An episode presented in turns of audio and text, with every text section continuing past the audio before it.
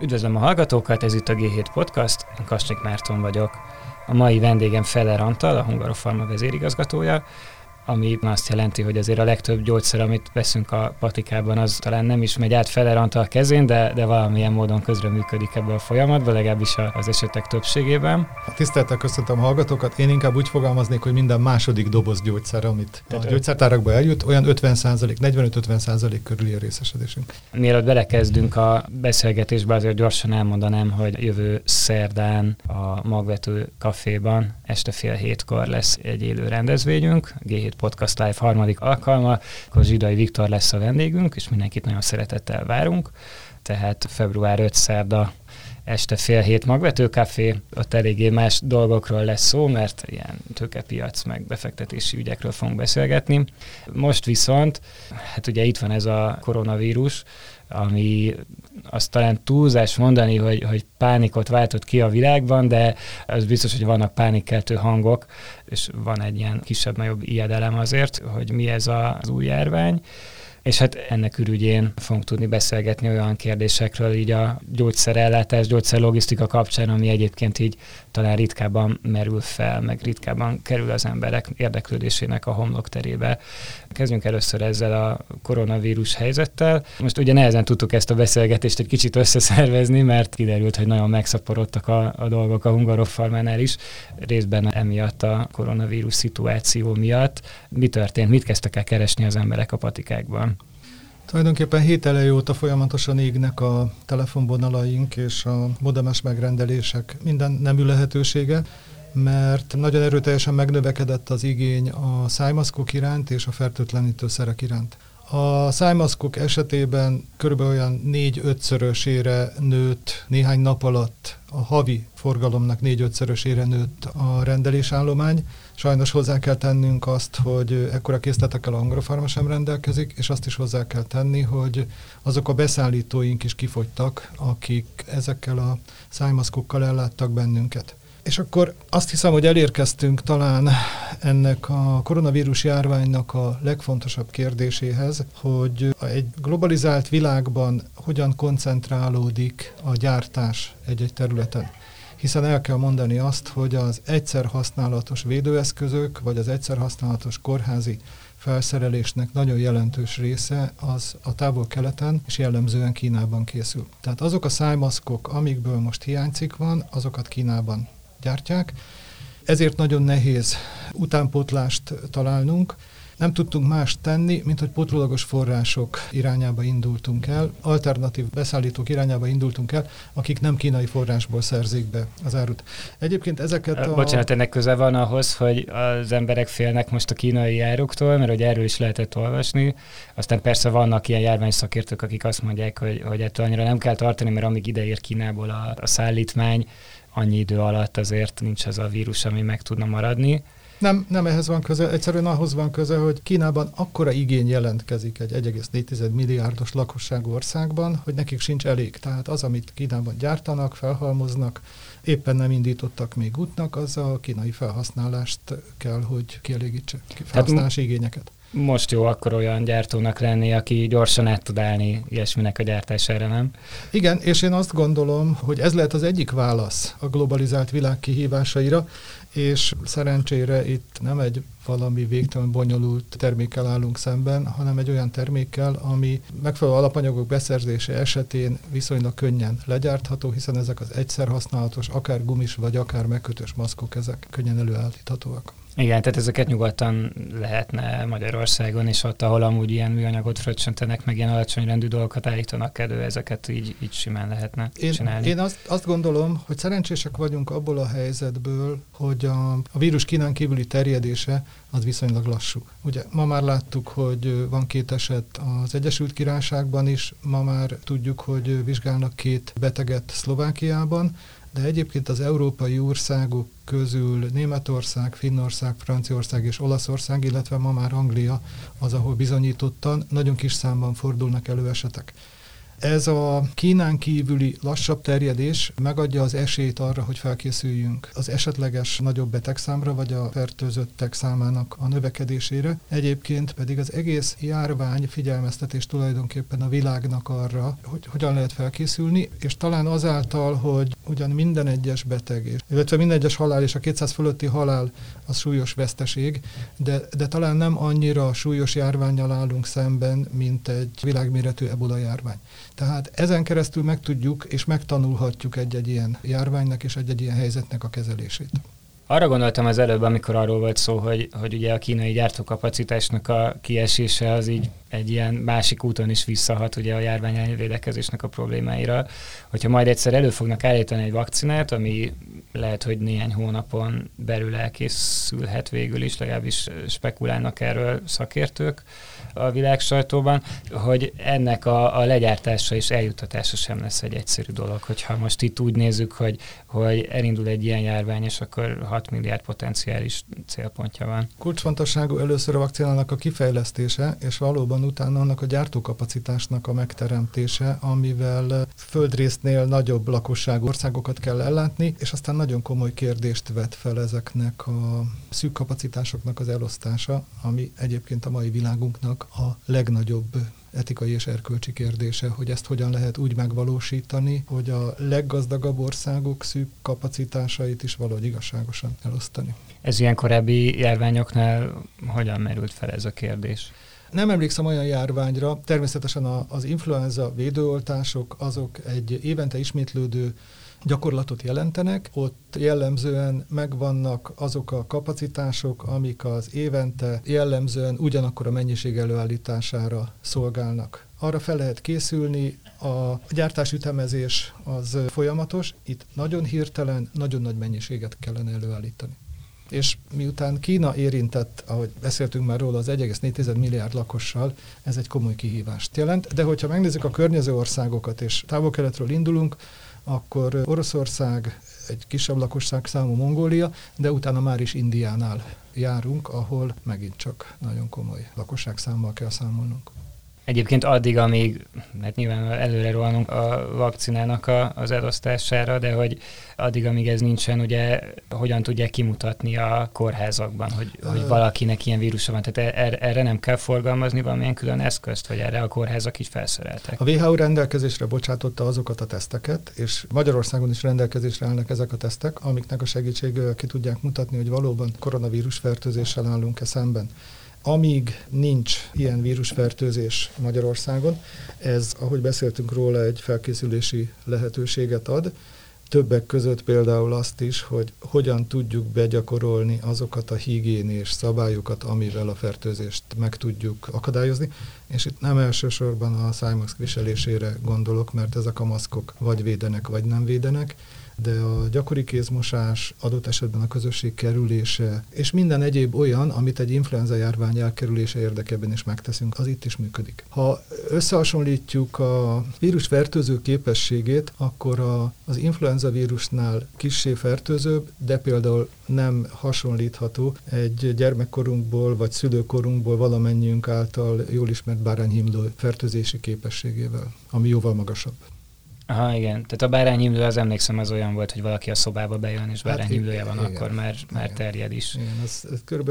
15-18 másik embert fertőz meg, itt a, a koronavírus esetében 2-2,2. Aha. És akkor, hogyha közvetlenül rátüsszent, vagy... vagy akkor, hogyha, aha. akkor, hogyha ki van téve a, a cseppfertőzésnek. Jó, és egyébként, tehát ilyenkor, amíg nincsen ellenszer, addig mit tud megállítani egy ilyen járványt? Most ezt tudom, hogy, hogy kicsit ilyen laikus kérdés, de végül is jó, persze azt, azt olvasni, hogy nem olyan magas a mortalitása ennek a vírusnak, tehát nem hal meg túl magas aránya az embereknek, akik elkapják. Ahhoz, hogy komoly probléma jelentkezzen, ahhoz kell, hogy olyan nagy tömegű fertőzés legyen, mint Kínában, és viszonylag gyakran lehet olvasni, hogy vajon pontos számok állnak el rendelkezésre, vagy esetleg sokkal jelentősebb megfertőzöttel, vagy esetleg sokkal több halálos áldozattal kell számolni.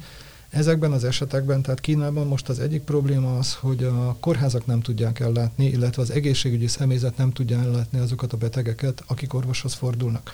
Ha sikerül a fertőzés sebességét, a betegség terjedésének a sebességét csökkenteni, az megint csak megadja annak a lehetőségét, hogy az egészségügyi személyzet és a kórházaink el tudják látni az egyébként jellemzően nem súlyos megbetegedéseket. Tehát itt többször elhangzott, hogy a jellemzően a 60 év fölöttiek azok, akik veszélynek vannak kitéve, akik egyébként az influenza járvány igen, során igen, is veszélynek igen, vannak igen. kitéve.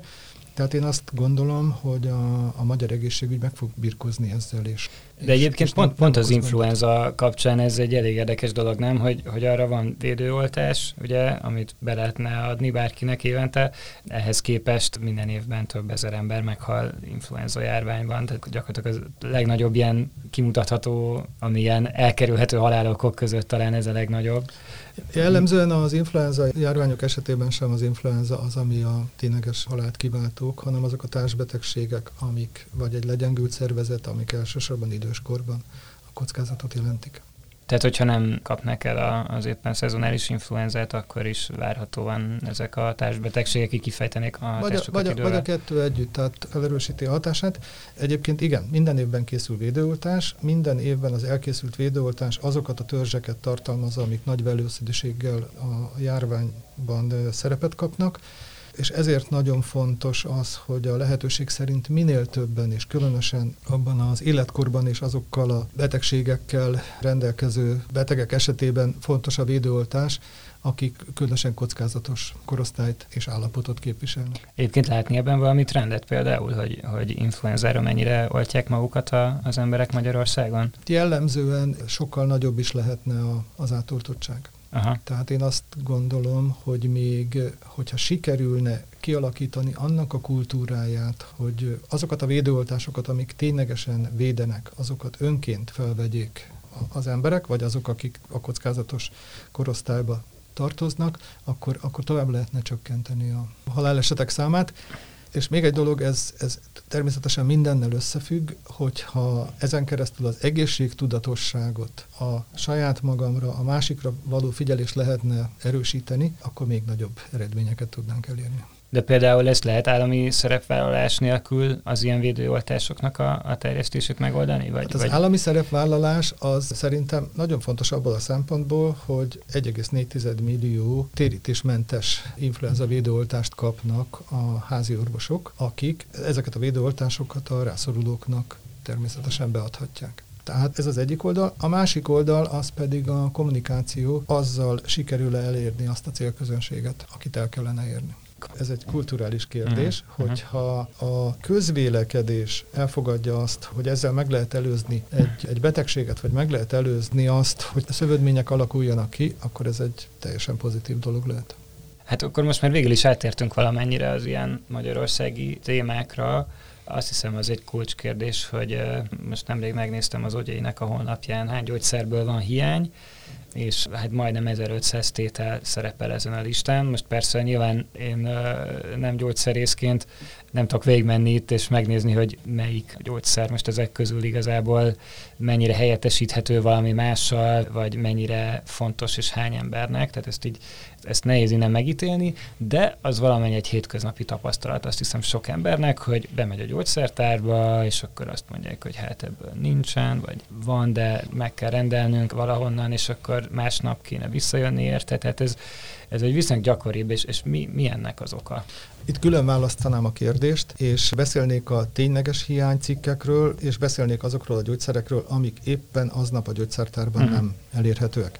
Kezdjük ezzel a második kérdéskörrel. Magyarországon mondjuk a Hungarofarma készletében durván 15-16 ezer termék van, ebben az étrendkiegészítők, gyógyászati segédeszközök is benne vannak a, a gyógyszerek mellett. Tehát nagyon gazdag az a választék, amit a gyógyítás során felhasználhatunk. Az is hozzátartozik, hogy 15-16 ezer féle terméket egy-egy gyógyszertár nem tud tartani, és ma már akkor, amikor generikus gyógyszerekről beszélünk, akkor nagyon gyakran előfordul, hogy 5-6 fajta generikus termék, azonos hatóanyagú termék és helyettesíthető termék is a piacon van. Tehát szinte pont ugyanaz. Tehát még, még csak nem is az, hogy hasonló hatásuk van, hanem gyakorlatilag ugyanaz, csak más a neve. Gyakorlatilag igen, gyakorlatilag ugyanazt a hatóanyagot tartalmazzák, és az ogyéi tanúsítványa alapján ezek helyettesíthető készítmények. Elég gyakran előfordul, hogy éppen az a generikum nincs a gyógyszertárban, de a, azok a gyógyszer nagykereskedők, akik országos lefedettséget biztosítanak, azok naponta kétszer, háromszor de minimum egyszer szállítanak a gyógyszertárakba, tehát hogy ha a gyógyszertár megrendeli, akkor aznap délután vagy másnap reggelre ott van a termék. Ez inkább egy, inkább egy logisztikai ez amúgy mindenhol kérdés. így van? Tehát a, ez csak a városokban van így, vagy az ilyen falusi gyógyszertárakban a is? A legtávolabbi gyógyszertárba is, valamelyik határ melletti település gyógyszertárába is 24 órán belül szállítunk.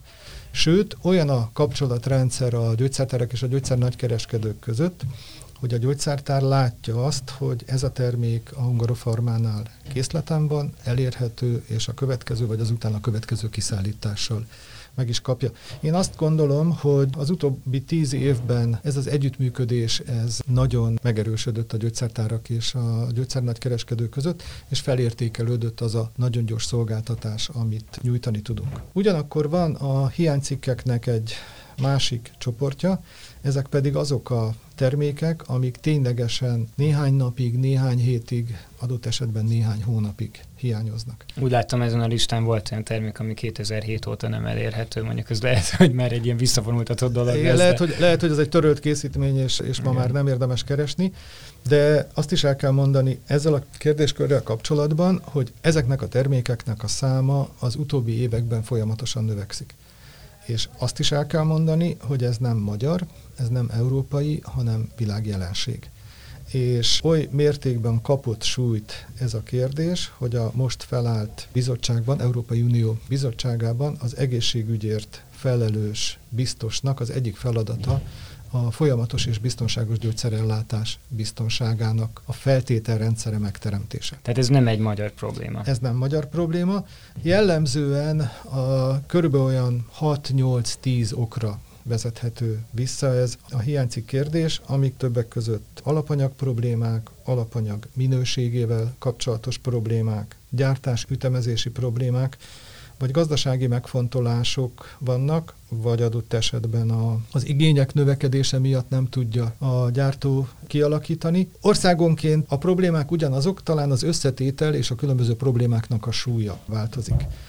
Azt is hozzá kell tenni, hogy 2019. február 9-én bevezették az Európai Unióban a gyógyszerhamisítás elleni rendelet következtében az egyedi dobozazonosító előírását a vényköteles készítményekre, illetve egy úgynevezett désba biztos csomagolás is együtt jár ezzel, ami annyit jelent, hogy ne, ne, lehessen a, ne lehessen a dobozt úgy kinyitni és visszazárni, és manipulálni a tartalmát, hogy az ne legyen tetten érhető. Manipuláció biztos, vagy désma biztos csomagolásnak hívják. Hogyha időben egy kicsit visszamegyünk, akkor a 1970-es években volt egy Tylenol botrány az Egyesült Államokban, a Tylenol akkor a legnépszerűbb fájdalomcsillapító volt, és amerikai gyógyszertárak szabadpolcos rendszerében azóta sem derült ki, hogy kicsoda, de felnyitotta a dobozokat és ciánnal szennyezett kapszulákat helyezett el a dobozban. Sajnos közel 20 meghaltak, és áldozatul estek ennek a Aztán. rút sorozatgyilkosságnak. Ahogy mondom, azóta sem derült ki az, hogy kitette. Szóba került, hogy adott esetben egy sértődött dolgozó, akit a gyártó elbocsátott, de nem derült ki. Viszont én azt gondolom, hogy akkor kevesen gondolták, hogy a Tylenolból még termék lesz, Viszont ők voltak az elsők, akik először bevezették azt a típusú csomagolást, amivel lefóliázták az üvegcsét, és ettől kezdve a legbiztosabb manipuláció elleni zárral látták el, ma is a legnagyobb forgalmú amerikai fájdalomcsillapító. Visszatérve 2019. február 9-re, ekkortól Magyarországon is meg kell jelölni egyedi azonosítóval a dobozokat, és azon túl, hogy ez a szektor szereplőinek és elsősorban a gyógyszergyártóknak, akik ezt a jelölést el kell, hogy végezzék, és az informatikai rendszerükön keresztül az európai adatbázisba feltöltsék az egyedi azonosítókat, ez annyit jelentett, hogy hosszabbak lettek a gyártási idők, és ez is okozhatott, és ez is egy oka lehet annak, hogy bizonyos termékekből átmeneti hiányok alakulnak ki. Azt is el kell mondanunk, hogy Magyarország egy kis ország, nagyon speciális nyelvet beszélünk, és nagyon speciális csomagolásban kell, hogy érkezzenek a gyógyszerek. azt is tudjuk, hogy... A, bocsánat, egy közbevető kérdés, miért kell nekünk más csomagolás, mint ami külföldön előírás, elfogadott? Elő, előírás mindenütt, hogy az adott ország anyanyelvén legyenek a feliratok Aha. elhelyezve a dobozon, a betegtájékoztató az adott ország Igen. anyanyelvén készüljön, ennek ugye akkor az az oka, hogy fajlagosan a Magyarországra szállított kis sarsok, gyártási tételek költsége az, az magasabb. Azt is Tehát tudjuk, igazából csak ennyi, hogy le kell fordítani a betegtájékoztatót. Le kell fordítani Aha. a betegtájékoztatót, ki kell nyomtatni azt a dobozt, Igen. és abban kell csomagolni, és beszállítani az országba. Azt a dobozt megjelölni azzal a 2D datamatrixal, ami az egyedi azonosítót hordozza. Aha. A magyar gyógyszerárak azok európai átlagban is alacsonyabbak, tehát akkor, amikor gazdasági megfontolásokról beszélünk, akkor előfordul, hogy egy szűk gyártókapacitás esetében nem biztos, hogy a, hogy a magyar piac az, ami, amit elsőként ellát a gyártó. Tehát nagyon sok összetevője van ennek a folyamatnak. Én azt gondolom, hogy ennek a megoldása egyébként egy messze mutató kérdéskör, és sokkal fontosabb ennél elsősorban nagykereskedő szempontjából, hogy mit tudunk tenni a hiánycikkek elhárítása érdekében. És azt látom, hogy, a, hogy az Európai Unió országa is ebbe az irányba indultak el. Itt a legfontosabb a minél korábbi információgyűjtés. Tehát tudni azt, hogy egy adott termék mikortól lesz hiánycikk. Ez fontos abból a szempontból, mert ha nincs helyettesítő készítmény, akkor a gyógyszerész nem tud a felírt gyógyszer helyett másikat kiadni, a betegnek vissza kell mennie az orvoshoz, és mondjuk egy súlyos beteg esetében, de egy nem súlyos beteg esetében, és ez plusz időt és plusz energiát követel meg. Tehát fontos lenne tudni, és fontos lenne informálni már az orvost arról, hogy ezt a gyógyszert ne írja fel, hanem helyette vannak alternatív terápiás javaslatok. Fontos az is, hogy a nagykereskedő tudja, hogy mikor tól nem hozzáférhető az a termék, azért, hogy az unión belül, vagy esetleg az unión kívül alternatív forrásokat kutasson fel. Ez sem egy egyszerű folyamat, tehát nem egyszerűen arról van szó, hogy mi egy másik nagy kereskedőhöz fordulunk, hanem az OGI által kibocsátott engedélyek alapján tudunk mi termékeket behozni egy hiány esetében. Ez megint csak időigényes, ki kell alakítani a magyar csomagolást, a magyar betegtájékoztatót kell hozzá csatolni, tehát egy minél korábbi előrejelzés megadja a lehetőségét annak, hogy időben cselekedjünk. Tehát gyakorlatilag másik... bocsánat, folyamatosan figyelni kell a patikákra, hogy hogyan érkeznek be az igények. Én már előbbre megyek, mi már akkor érzékeljük a hiányt, amikor a megrendeléseinket a gyártó nem, vagy csak részlegesen elégíti ki de hogyha még egy kicsit előbb kapnánk erről értesítést, és ak- akkor, amikor a gyártó már tudja, hogy két hónap múlva nem biztos, hogy ki tudom szolgálni a nagykereskedőt, akkor jobb helyzetben lennénk közösen gyógyszerellátás szempontjából, hiszen hamarabb találnánk megoldást. Erre egyébként van valamilyen integrált ilyen informatikai rendszer, ahol mindenki látja, hogy, hogy mennyi gyógyszer van, miből, hol, akkor, amikor arról beszéltem, hogy az unión belül különböző kezdeményezések vannak, különböző érettségi fokon, de az unión belül különböző országokban vannak erre kezdeményezések.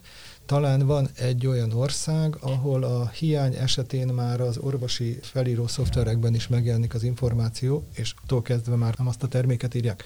Van egy következő kérdés ezzel kapcsolatban. Azok a helyettesítő termékek, amik alternatív forrásokból érkeznek, azok jellemzően magasabb áruak. Ezek nem azért magasabb áruak, mert a gyógyszer nagykereskedő nyerészkedik, hanem azért, mert jellemzően egy kisebb mennyiséget nem mindig a gyártótól, hanem egy másik nagykereskedőtől szerzünk be, és itt magasabbak az árak.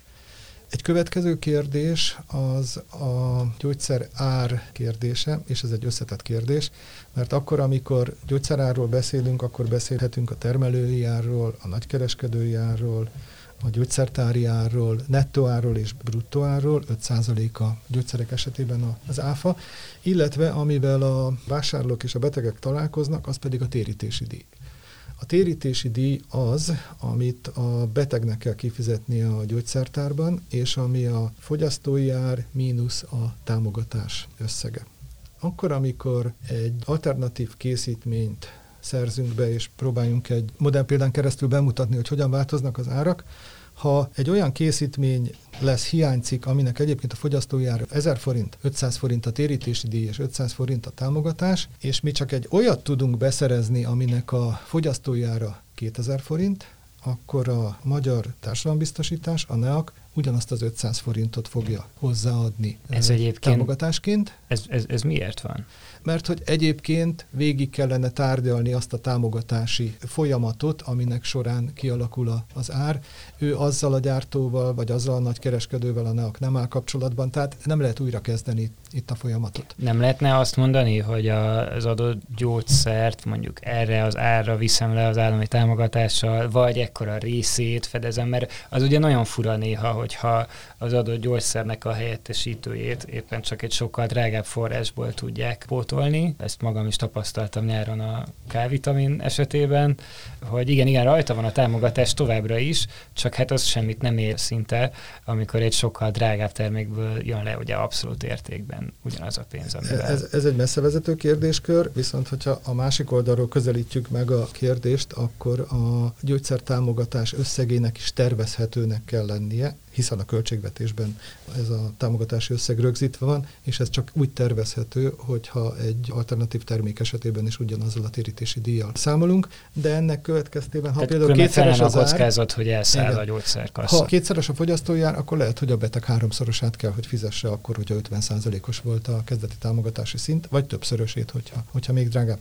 Tehát itt minden szempontot figyelembe kell venni akkor, amikor alternatív forrásokról beszélünk és ilyen cikkekről beszélünk vannak, akik panaszkodnak arra, hogy gyakran változik a támogatott ilyen generikus gyógyszereknek a köre. Tehát ugye ezeket egy bizonyos időközönként állapítják meg, nem? Negyed évente? 2012-ben indult a Szélkálmán terv, akkortól került a baklicit bevezetésre, akkor negyed évente voltak új gyógyszerárak, és akkor itt most fogyasztói árakról is beszélek, és térítési díjról is.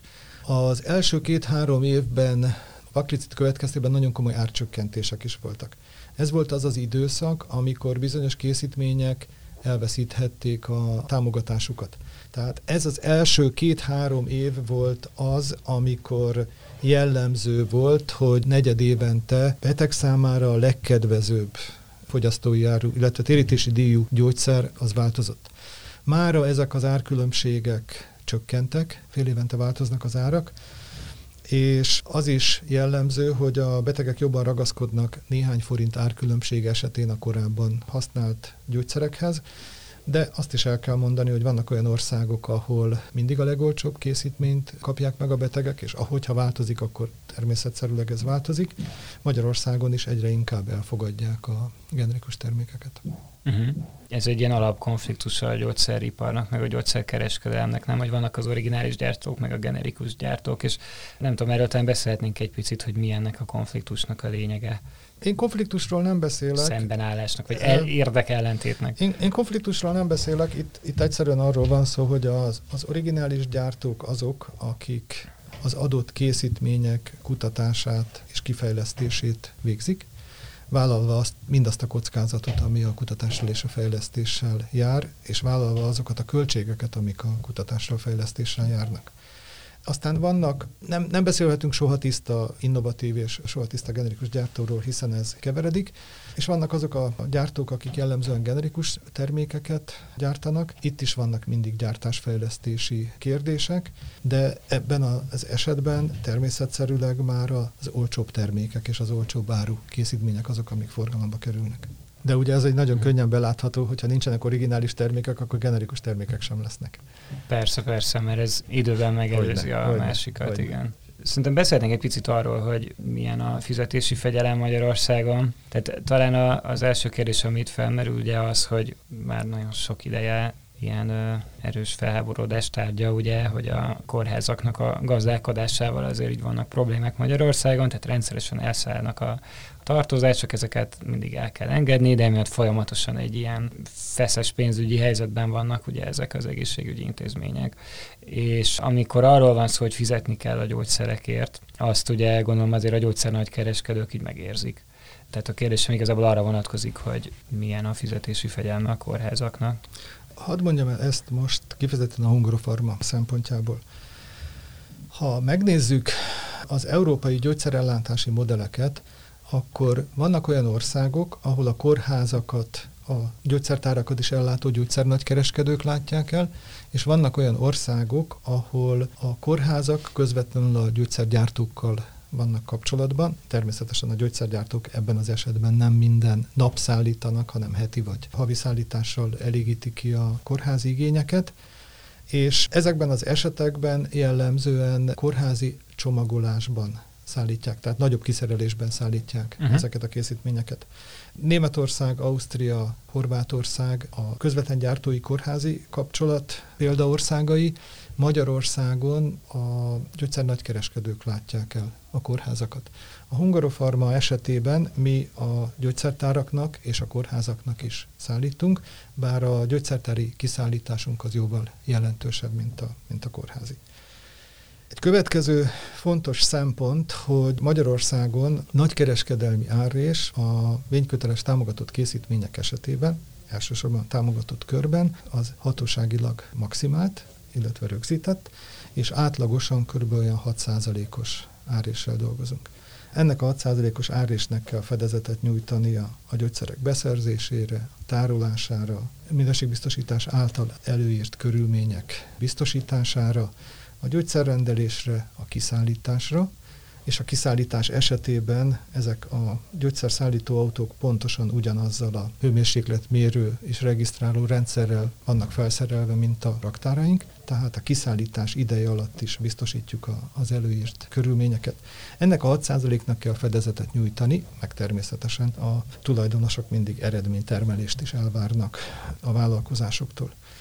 Könnyen belátható az, ha a kórházak nem fizetnek, akkor nem csak a kórház ellátás kerül veszélybe azáltal, hogy nem tudunk gyógyszert beszerezni, tehát nem tudunk gyógyszert vásárolni, hanem veszélyt jelent a gyógyszertári csatorna kiszolgálására is.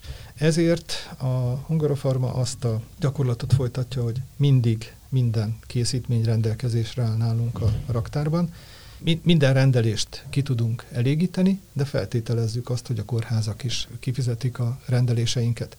Szigorúak vagyunk, és nagyon transzparensek egyébként ebből a szempontból, és egy védőhálót biztosítunk a kórházak felé, hogyha tőlük rendelnek, akkor ugyan ki kell fizetni a készítményeket, de megkapják azt, amit ők rendelnek, vagy amire szükségük van. Ennek az a következménye, hogy bennünket nem érint olyan mértékben, pontosan emiatt a feltételrendszer miatt, mint más beszállítókat, de tudom, hogy vannak olyan elsősorban saját terméket forgalmazó beszállítók, ahol hosszú fizetési késedelembe estek a kórházak. Uh-huh. Jó, akkor beszéljünk egy picit a patikákról. Náluk milyen a fizetési fegyelem? Teljesen problémamentes? A gyógyszertárak esetében volt egy nehéz időszak, ez a liberalizált működés utáni időszak, amikor nagyon komoly határidőn túli kintlévőségeik voltak a, a gyógyszer nagykereskedőknek. Ez, ez miért volt egyébként? Meg mikor volt ez a liberalizáció? Ez 2007 és 2010 vége között. Ez körülbelül annyit jelentett, hogy bárki lehet egy gyógyszertár tulajdonos, méterhatártól és lakosságszámtól, illetve a gyógyszertárra eső lélekszámtól függetlenül alapíthatott gyógyszertárat, hogyha plusz szolgáltatást vállalt, tehát hosszabb ideig volt nyitva, vagy vasárnap is nyitva volt. Amikor ez a liberalizált periódus indult, akkor volt egy olyan elvárás, hogy így majd olyan területeken is nyílnak gyógyszertárak, ahol korábban nem volt. Nem ez következett be, hanem az következett be, hogy a nagyvárosokban nőtt meg a gyógyszertárak száma. Közben ez egybeesett az első generikus programmal, a közgyógyellátás szigorításával, a biztosítási viszonynak az ellenőrzésével, aminek következtében a forgalom egy kis mértékben visszaesett. Tehát visszaesett a forgalom, megnőtt a gyógyszertárak száma, az egy gyógyszertárra eső forgalom, és a jövedelmezőség az pedig visszaesett. Tehát több eszkjó és kevesebb fóka. Igen, esete. nagyon komoly verseny indult el a gyógyszertárak között is, meg a gyógyszer nagykereskedők között is, aminek az lett a következménye, hogy jelentős kintlévőségei keletkeztek a gyógyszer nagykereskedőknek. Mára 2010 után, egy stabilizációs periódus után ezek a kintlévőségek megszűntek, tehát mára gyakorlatilag egy jó kiegyensúlyozott piacon és egy jó kiegyensúlyozott kapcsolatrendszerben dolgozunk együtt a gyógyszertárakkal. És egyébként kell minden magyar faluba gyógyszertár? A gyógyszertár az nem egyszerűen egy olyan intézmény, ahol a beteg hozzájuthat a gyógyszeréhez, hanem a gyógyszertár az egy olyan egészségügyi intézmény, ahol a betegnek lehetősége van a gyógyszerésztől szakmai tanácsot is kérni sokkal nagyobb és sokkal gyakoribb a beteg-gyógyszerész találkozó, mint az orvos-gyógyszerész találkozó. Sok esetben ma a gyógyszerészek az orvosoktól, a házi orvosoktól vagy a házi gyermekorvosoktól vállalnak át feladatot, és én azt gondolom, hogy kulcsfontosságú szerepük van a magyar népegészségügyben. Jó hmm. lenne, hogyha a vidéki települések is meg tudnák őrizni és meg tudnák tartani a gyógyszertáraikat. Természetesen itt is van egy méretgazdaságossági kérdés, hogy adott település, adott forgalmú gyógyszertár meg tud-e élni azon a területen. Hát igen, azt hiszem a kérdés nekem legalábbis gazdasági szempontból az lenne, hogy egy bizonyos szint alatt ugye nem tudnak már megélni a, a gyógyszertárak az adott keresletből, hogyha egy, egy bizonyos ellátott lakosság szám alatt vannak. Másrészt viszont ugye a városokban nyugodtan lehetne több patika is végső soron, nem? Hiszen végül is ez egy ilyen koncesziós rendszerben működik, legalábbis ahhoz hasonló most Magyarországon, hogy aki szerez ilyen engedélyt, az akkor nyithat patikát, és valamennyire védve van a versenytől. Gyakorlatilag ma Magyarországon él egy előírás, hogy egy újonnan nyitható gyógyszertárnak milyen távol kell lenni a most már működő gyógyszertártól, illetve meg van határozva, hogy mekkora lakosság szám esetén lehet nyitni. Például most a 11. kerületben lesz lehetőség néhány gyógyszertár nyitására. Az önkormányzat fogja kiírni a pályázatot, és a pályázókat ők fogják elbírálni. Én egyébként azt gondolom, hogy a nagyvárosokban megfelelő számú gyógyszertár van, tehát nem. Tudom, tudom vannak olyan ö, olasz és spanyol városok, ahol a városka főterén megállva körbenézve körülbelül három vagy négy, vagy esetleg öt gyógyszertárat is találunk, de azt gondolom, hogy ez a, az ellátás biztonság szempontjából nem hát, fontos. Igen, igen, igen, igen, igen. De talán végül is a piaci versenynek azért lehetnek ilyen pozitív hatás. Bár nem tudom, most is visszagondolva erre a liberalizálásnak az időszakára, tehát azon túl, hogy fokozódott a verseny is, ezért bizonyos gyógyszertáraknak ilyen gondjai voltak, azon túl azért ellátásbiztonsági gondokat azért nem okozott, nem? Azáltal okozott ellátásbiztonsági gondokat, hogy voltak olyan gyógyszertárak, amik csődbe mentek. Tehát inkább, inkább ilyen jellegű problémák voltak.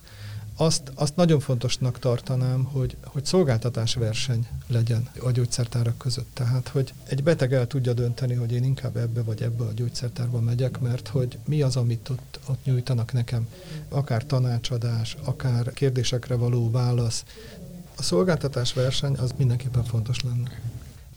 Ugye régen sokat lehetett olvasni arról, hogy ezek az orvos látogatások, ezek már-már ilyen, ilyen agresszív marketing praktikákat tudnak képviselni, ugye? Tehát, hogy a, a gyógyszergyártók közvetlenül felkeresik az orvosokat, és akkor így próbálják rávenni őket, hogy az adott terméket árulják, de aztán az utóbbi időben erről már kevesebbet lehetett hallani, viszont nemrég nekem valaki mesélte, hogy most már van olyan is, hogy patika látogatás, és hogy ez hogyan néz ki, meg ez, meg ez mennyire érinti például a nagykereskedőknek a munkáját. Tehát például, hogyha mondjuk valakit meggyőznek arról, hogy most már inkább egy másik fajta gyógyszert írjon fel, az így hogyan jelentkezik a, az igényeknél. Ez a, ez a gyógyszertár rendelkezési szokásainak a változását hozhatja. Azért ez egy nagyon messzevezető kérdéskör, amit felvetett de azt is hozzá kell tenni, hogy az orvoslátogatásnak van egy nagyon komoly információ szolgáltatás szerepe is, és akkor maradjunk ennél.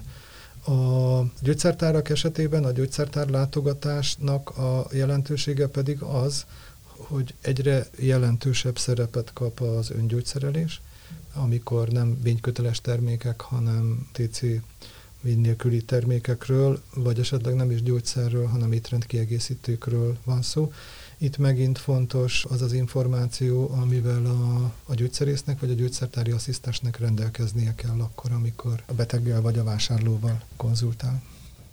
Egyébként abból, ahogyan a magyar emberek a patikákban fogyasztanak mindenféle gyógyszereket, ki lehet olvasni valamilyen trendet arra vonatkozóan, hogy miképpen az ilyen hóbortok, egészségügyi folyamatok, meg ilyesmi. Vannak divatok természetesen Magyarországon is, de ezeket szerintem a nagyon jó felkészült gyógyszerészek kezelni tudják. Ezek a divatok, amik, amik jellemzően az interneten keresztül terjednek, és mondjuk a nem, nem, nem, nem is mondok példát, mert hogy, mert hogy sok van, és, és nagyon gyakran változik. De hogyha gyógyszerforgalomról és a gyógyszer rendelési szokásokról néhány szót mondhatok, akkor itt a legfontosabbnak tartanám azt, hogy a beteg együttműködést tudjuk erősíteni. Nagyon sok adat áll rendelkezésre arról, hogy a betegek a számukra felírt gyógyszert hogyan vagy hogyan nem szedik. Például vannak olyan adatok, amik azt mutatják, hogy a lipid csökkentő készítmények, tehát a koleszterin szint csökkentő készítmények esetében 100 betegből mindössze 25 szedi megfelelőképpen a gyógyszerét egy év eltelte után. Ez jellemzően azoknál a készítményeknél a gyakorlat, ahol a beteg nem azonnal érez javulást, vagy nem azonnal változnak a tünetei, ha egyáltalán és tünetei vannak. kihagyni a fegyelem. És, és azt gondolja, hogy hát ez akkor sem változik, hogyha ezt a, ezt a gyógyszert én nem szedem. Azt hiszem, hogy ez az, amivel a legrosszabbat tehetünk a, a saját egészségünknek. Ha valamiben előre kellene lépni, akkor az a beteg együttműködés erősítése, és nekem meggyőződésem, hogy ezt valahol az óvodában vagy az általános iskolában kell elkezdeni, és azzal megerősítve, hogy a, a gyermek ismeri a saját szervezete működését, felismerje azokat a jeleket, amik működési problémákra utalnak, tudja a fiatal felnőtt vagy a felnőtt elkülöníteni azokat a tüneteket, amikor ő neki sürgősen orvoshoz kell fordulnia. Tehát, hogy kialakuljon egy olyan egészségkultúra, amiben a saját magunkra, ne Isten az egymásra figyelésre is van ismeretünk, van tapasztalatunk, van készségünk, és megtesszük ezeket a, ezeket a lépéseket. Én azt gondolom, hogy ez a leghatékonyabb és a legjobb gyógyszerfelhasználás irányába mutatna. Köszönöm szépen, hogy itt volt. Feller Antala, Hungarofarma vezérigazgatója volt ma a vendégem. Aki nem iratkozott még fel a G7 Podcast csatornájára, azt szeretném megkérni ezennel, hogy iratkozzon fel, de csak miután lájkolt minket Facebookon. Találkozunk a jövő héten. Köszönöm szépen.